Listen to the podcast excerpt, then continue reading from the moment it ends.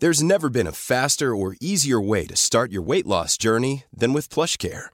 PlushCare accepts most insurance plans and gives you online access to board-certified physicians who can prescribe FDA-approved weight loss medications like Wegovy and Zepbound for those who qualify. Take charge of your health and speak with a board-certified physician about a weight loss plan that's right for you. Get started today at plushcare.com slash weight loss. That's plushcare.com slash weight loss. plushcare.com slash weight loss. This podcast is for entertainment purposes only and does not replace your own financial, tax, legal, or financial product advice.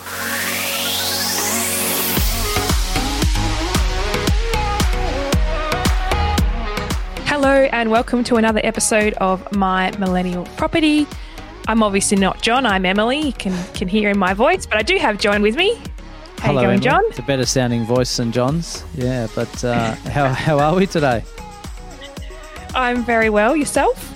Can't complain. It's uh, it's a Friday in my world, so that's pretty cool. Friday, as we call it. Fry slash yay. Yeah. Friday. I heard a quote during the week if you wake up Monday and you know what you're getting paid by Friday, you're not going to get yourself rich, right? Oh, that's that's quite deep, actually. That one, I, I quite like that. Do you like that? Well, the business owners would very much like that. Yeah. Look, take it as you need it. Definitely take it as you need it. That's an interesting. Maybe we should involve some more quotes in the show. Maybe we should put a little Facebook poll to see if people want some more inspiration, to the show. But I quite oh. like that. Yeah. Yeah. There you go. And speaking of Facebook group, we actually are doing something special today. We are going to look into some quick fire question and answers because so many people, I mean, Glen put up a post asking what people wanted to hear about on our show. And obviously, Glen is a much bigger celebrity than the two of us, so he got a great response. And the people replied, and we're going we're going to deliver on what they've asked of us um, just in a minute. Because before we do, certainly want to give a little shout out to Sean Wellman from Wellman Finance. I recently learnt that he was a finalist for the 2019 Mortgage Broking Awards, which um, I only found out because you found out, John, and not because Sean told you, but because you found it by Googling. That's right. Well, yeah, I was just sitting there bored one uh, one morning. I thought, well, let's find out a bit more about this legend. No, is um yeah, interestingly enough, and and the the thing I like about the guy is humble. Right, he can obviously write some decent loans and whatever, but you go onto his website and it's and it's wealth and lifestyle. Right, it's nothing about I'll get you the best loan. Like that's the given, I suppose it's it's thinking about people's situation, which is what makes him a good broker. Very true. So if you're in need of some refinancing or some new finance, please open up our show notes. There's a direct link that will take you to Sean. Put him in the mix when considering a broker. He can help anybody Australia wide. So jump on board, check him out. Totally. Now, into the juicy stuff. The people have asked, and we will deliver. We've got some questions that you've put in the Facebook group.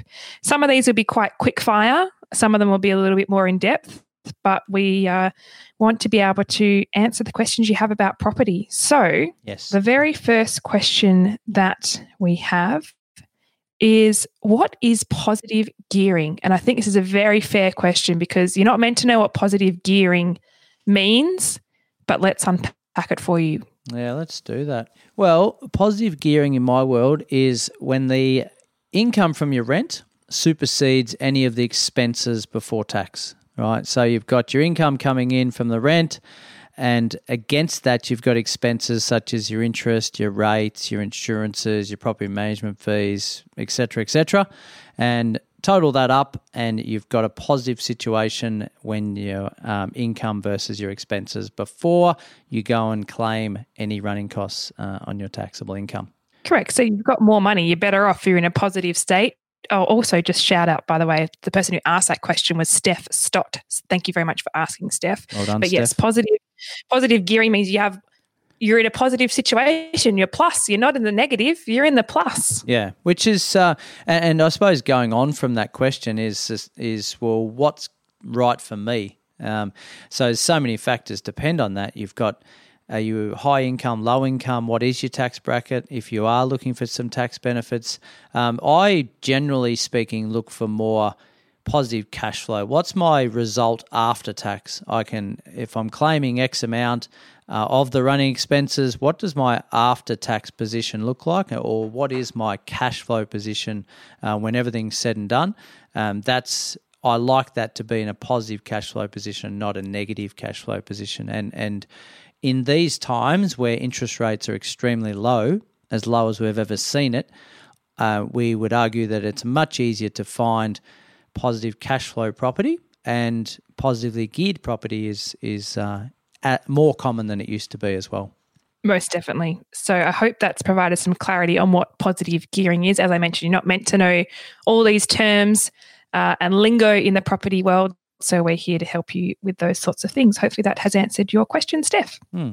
Now, another question that we have there's been a few, I guess, that fall under some direct categories, but there is one specific one that I actually think, John, we might get a specialist in at some point, Oof. but we might answer at a more high level for today. So we've got one from Helena Chan and also from Michelle Murray. They're kind of like similar questions under the topic of strata and body corporate. How do you deal with them?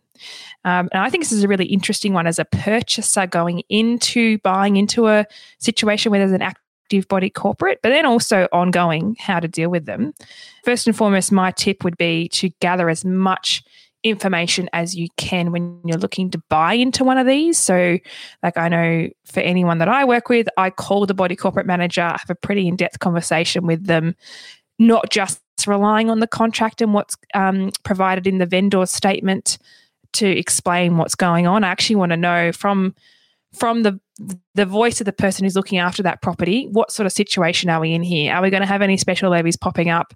You know are there any neighbors i need to be aware of that have caused issues in the past? What do i need to know? What am i going in for? That would be my first tip is definitely pick up the phone. Don't be afraid to say thinking about purchasing in this block. Can you tell me a bit about it and they're pretty open most of the time yeah they are and and you're right. It's it's asking the right questions and getting on the front foot and, and picking up the phone. But uh, I think the sinking fund is the big one for me. I think uh, knowing what is in the sinking fund. So generally speaking, the sinking fund is basically a pool of money that's set aside for any maintenance, upgrades, whatever needs to be done to the whole um, building. Now, if you've only got one unit within that um, building, you're contributing to that sinking fund. Um, so if you're buying a in a in a unit block of say 10, 10 units, um, they will have a proper sinking fund that's been operating since day one. Now you need to look at first of all how much is in that. So if something does happen that's uh, unforeseen, have they got the money to pay for it, or are they forcing the 10 owners to actually come up for uh, with it out of your own pocket, which is sometimes hard or in, um, impossible or not warranted anyway? Um, the other part of it is what have they done in the last 10 years to improve the buildings? And if they haven't done anything and their sinking fund is low, there's a pretty good chance that something will need to be done soon which may work against you. You've gone and bought a property, and all of a sudden you need to outlay ten grand to to um, contribute to the sinking fund to do X, Y, Z to the to the building. So, having a look at that fund in detail is is critical, I believe. Yeah, completely agree with that there. And I think once you've actually bought in, if you're satisfied with the answers you're getting from the body corporate and you've actually bought into that block, whether you're an investor or an owner, I personally would suggest being an active part of the committee. Too often I see, particularly when I read body corporate meeting minutes, that it's only the owners who really attend and they and the investors seem to send a proxy they say by proxy um, i really think to ensure the the lifetime value of you know when you're owning that particular property in that block um, where you can be actually active in those meetings so that you, you, can be a voice that can be heard. You don't need to go and be the president or anything like that, but as long as you are actually in those meetings and contributing, I think you'll get better results um, overall. And you know, also be friendly with the people who are co-owners in the block with you to be making some good decisions together. Yeah, totally, absolutely. But yeah, as as you mentioned at the start, I think uh, someone that delves into this stuff twenty four seven in the in the space of strata uh, will will get mm. them on and, and tell their version of the story. Definitely. So keep posted for an episode that will be specifically around that. But I hope maybe that's given you some food for thought in the interim to think about. Lots of questions on this list, actually. There's quite a few here. There's actually quite a few around tools for property research. Now, again, this could be an episode in itself, but there's some questions around like how to calculate why one property would be better over another, how to understand all the costs associated with a particular purchase, and those sorts of things. Now, John, I got an email from you and your team must have been maybe 10 days ago about something special that actually might directly help with these questions. And we come back to the question as well. But just before we do, John has actually made like a wizard of a calculator that mm. actually will help you with this very directly. So it's a property analysis calculator. And I actually personally haven't really seen anything on the market like it in terms of the fact that you can put in multiple different options and understand the outcomes of them now, John, you know this inside out. Obviously, you built it, so you you know um, what goes into the calculator. Yeah. But just for our listeners, what would be the benefit in trying to understand different properties alongside each other and how to work out which one could be more valuable for them? Mm.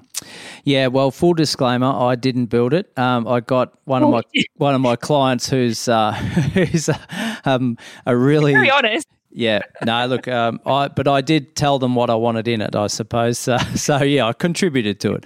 Um, any case, look, I suppose um, for the property investor, you've got the ability to put in up to five properties that you own uh, in your portfolio, and it'll give you a summary and overview of the total cash flow position of your whole portfolio.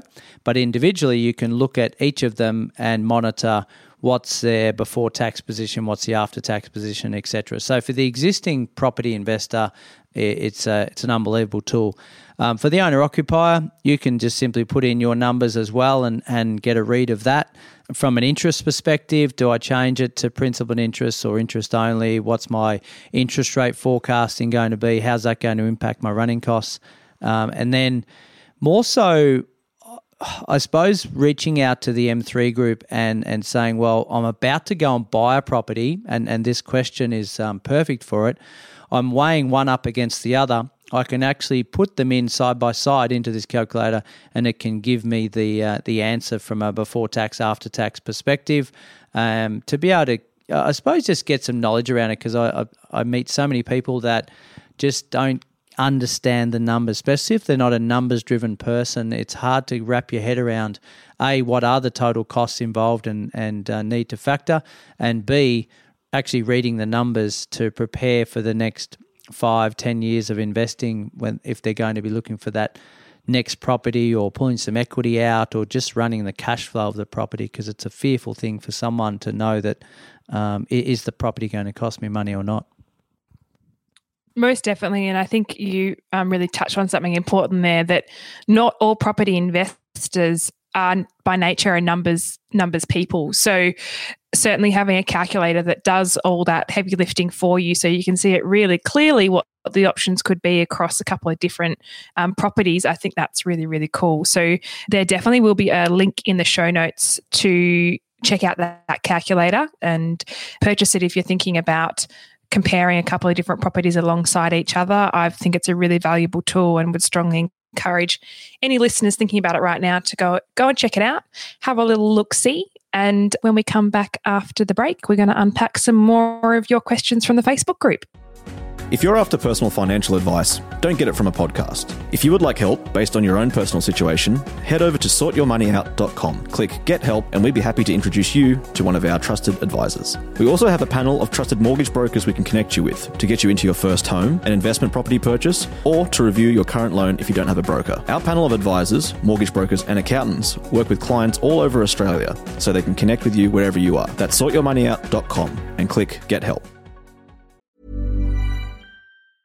Many of us have those stubborn pounds that seem impossible to lose, no matter how good we eat or how hard we work out. My solution is PlushCare. PlushCare is a leading telehealth provider with doctors who are there for you day and night to partner with you in your weight loss journey. They can prescribe FDA-approved weight loss medications like Wegovy and Zepbound for those who qualify. Plus, they accept most insurance plans. To get started, visit plushcare.com slash weight loss. That's plushcare.com slash weight loss. I'm Sandra, and I'm just the professional your small business was looking for. But you didn't hire me because you didn't use LinkedIn jobs. LinkedIn has professionals you can't find anywhere else, including those who aren't actively looking for a new job, but might be open to the perfect role, like me.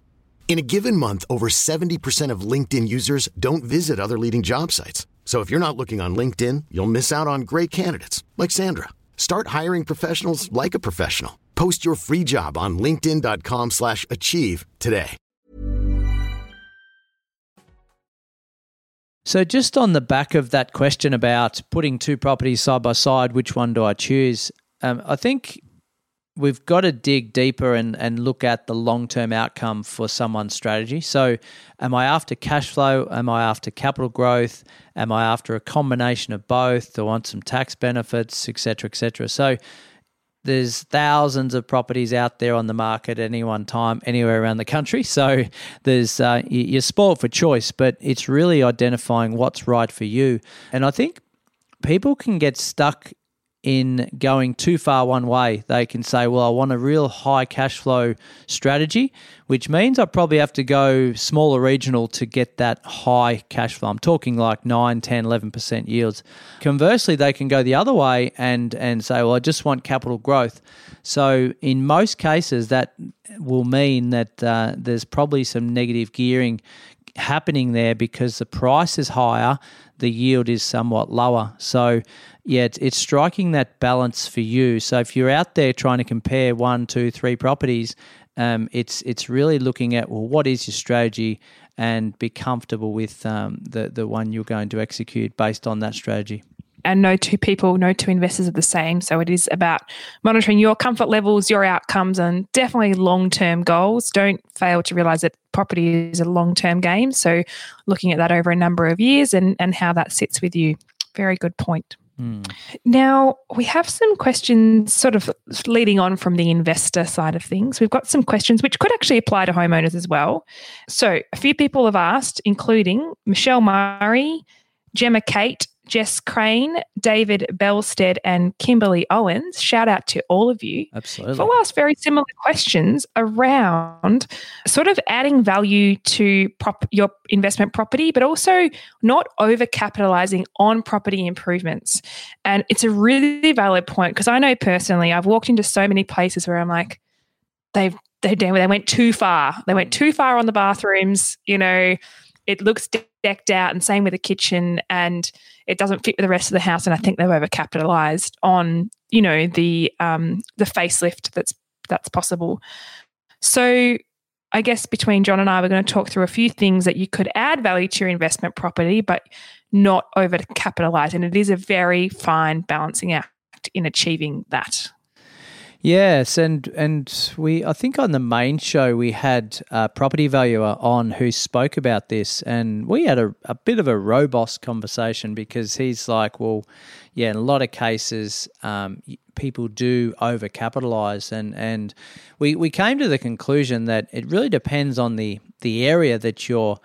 Uh, doing that renovation or improvements too, doesn't it? Like if you're in a, a, million dollar suburb and and you're adding value to it in that million dollar suburb, and you bought in at say I don't know seven hundred thousand, then that over capitalizing won't be as extreme as if you uh, bought in at the top end of a suburb and then um, did a renovation on that as well. So, yeah, I suppose that the things we need to look at first of all is it going to be cosmetic or is it going to be structural and obviously the cosmetic ones are the are the, the DIYs in a lot of cases. We can rip up our own carpet, we can paint the walls, we can maybe um, put up a fence. Uh, we, we can do a lot of the the cosmetic stuff ourselves. And and when I first started investing, I was always told um, to improve the uh, the rental yield work on the inside.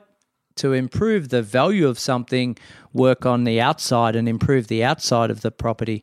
Um, now, I don't necessarily think that's true today, but I think generally speaking, if you've got to look at uh, what's the outcome again. So, if I'm looking for, for capital growth and improvements, what's happening in the area? What's the demand in the area? If the demand is for four bedroom houses and mine's two, maybe that requires a structural renovation.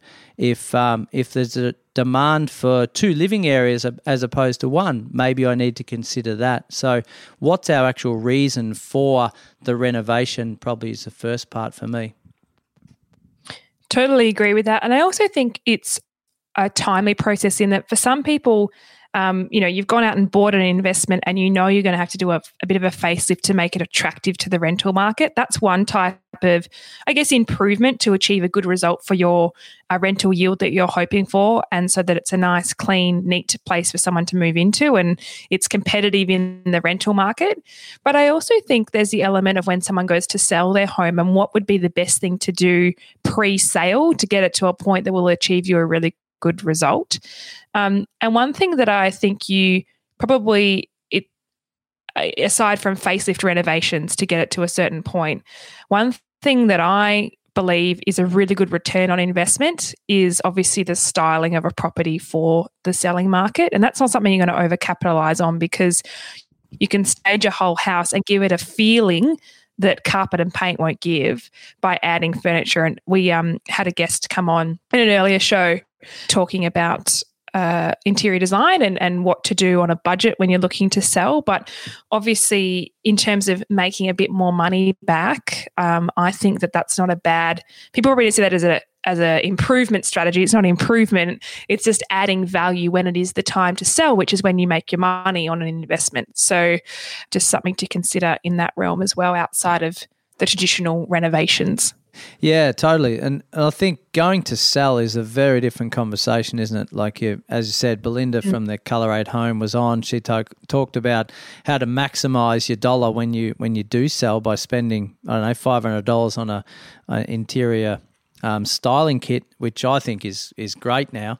Um, but do we add value during the investment process is is the question I get a lot. So uh, I've owned the mm. property for two years, three years, and I want to do a renovation to um, maybe pull some equity out of the property. So I add value to then pull the equity out. And I think that's sometimes a little bit fraught with danger because you can go and spend a hundred grand on a reno, um, and depending on the market, the valuer comes in at the time of the market that it's uh, maybe not as buoyant as you would like it.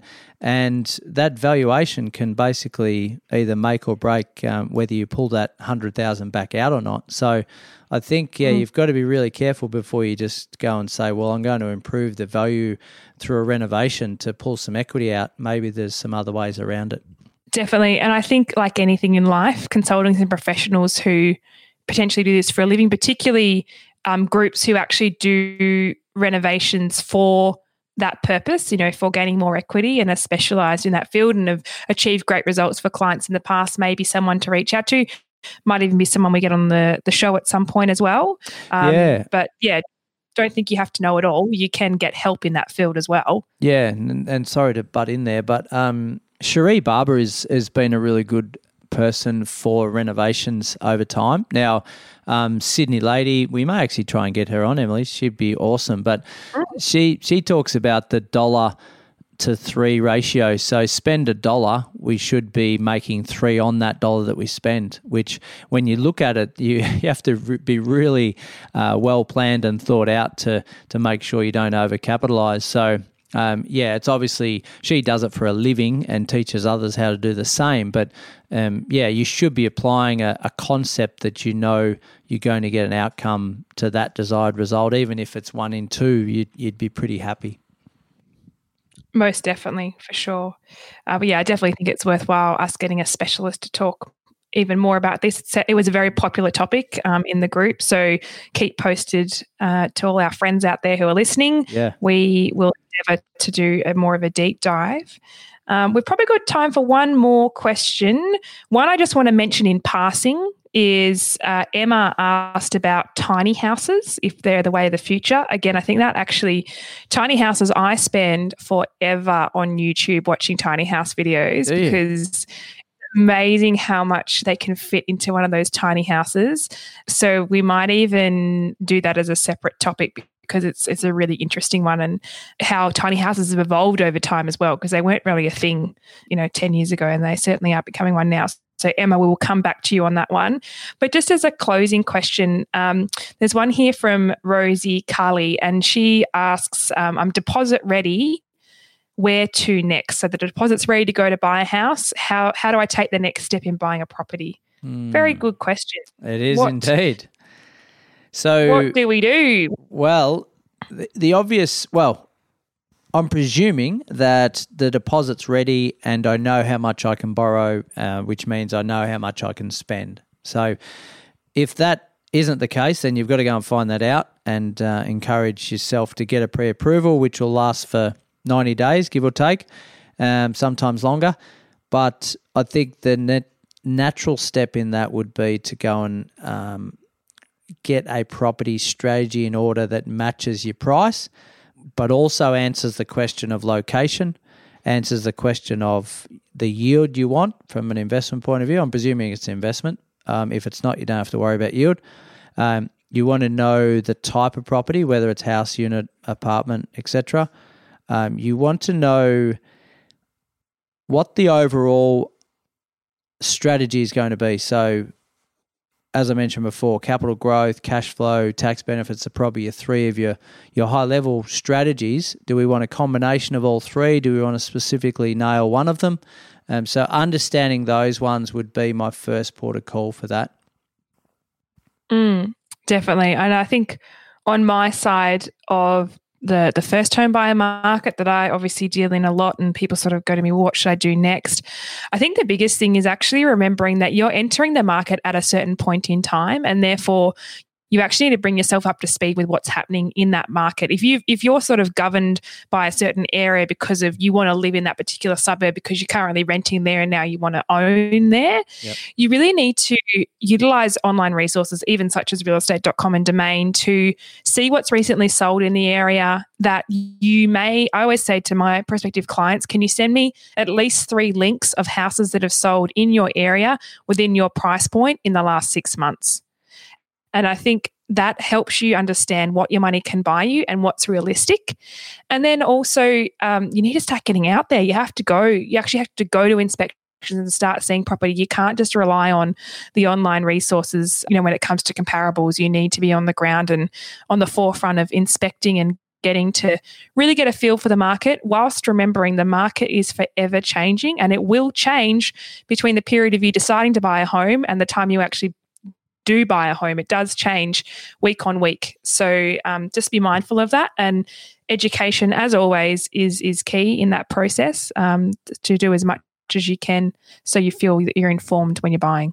Yeah, absolutely. And and on that education piece, uh, um, I don't know about you, but you, I get a lot of people that come to me saying, "I've got so much knowledge now, like uh, of." Um, I've followed the podcast. I've uh, listened to ten other podcasts. I've read these books. I've I've spoken to uh, spoken to these people, and it's actually made me more confused than ever. So it's it, it's great to have the knowledge, but I think generally speaking, you've got to then have the conviction to to own what your strategy is going to be, and then don't deviate from that. Yeah, definitely. Because it can be easy to feel confused. If you listen to too much, it can be a bit overwhelming.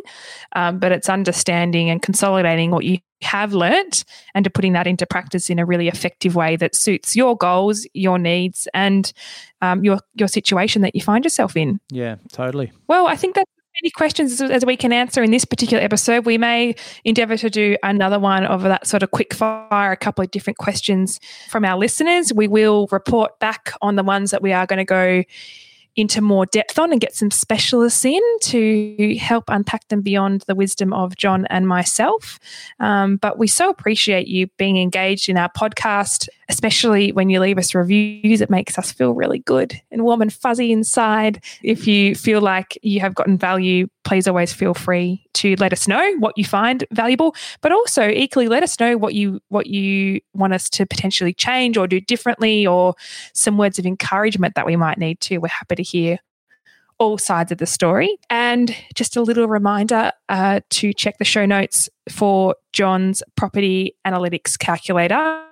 We touched on that a little bit earlier, but I really think it's such an awesome tool that will just take away the confusion of comparing properties for you and um, something that you should really consider looking into to um, unpack the numbers. You don't need to be a numbers person to be a property investor. You have got this tool that can do it for you, make you look like a wizard um, and sound like a wizard and be a property wizard. So um, go and check it out. Um, the links are in in the show notes below. Yeah, look, it's always good to have a bit of ammo for the the old backyard barbecue, isn't it? Hundred percent. Very good. All right, it's been a pleasure, Emily. As always, John, and look forward to speaking again next week. Sounds good. Hooroo.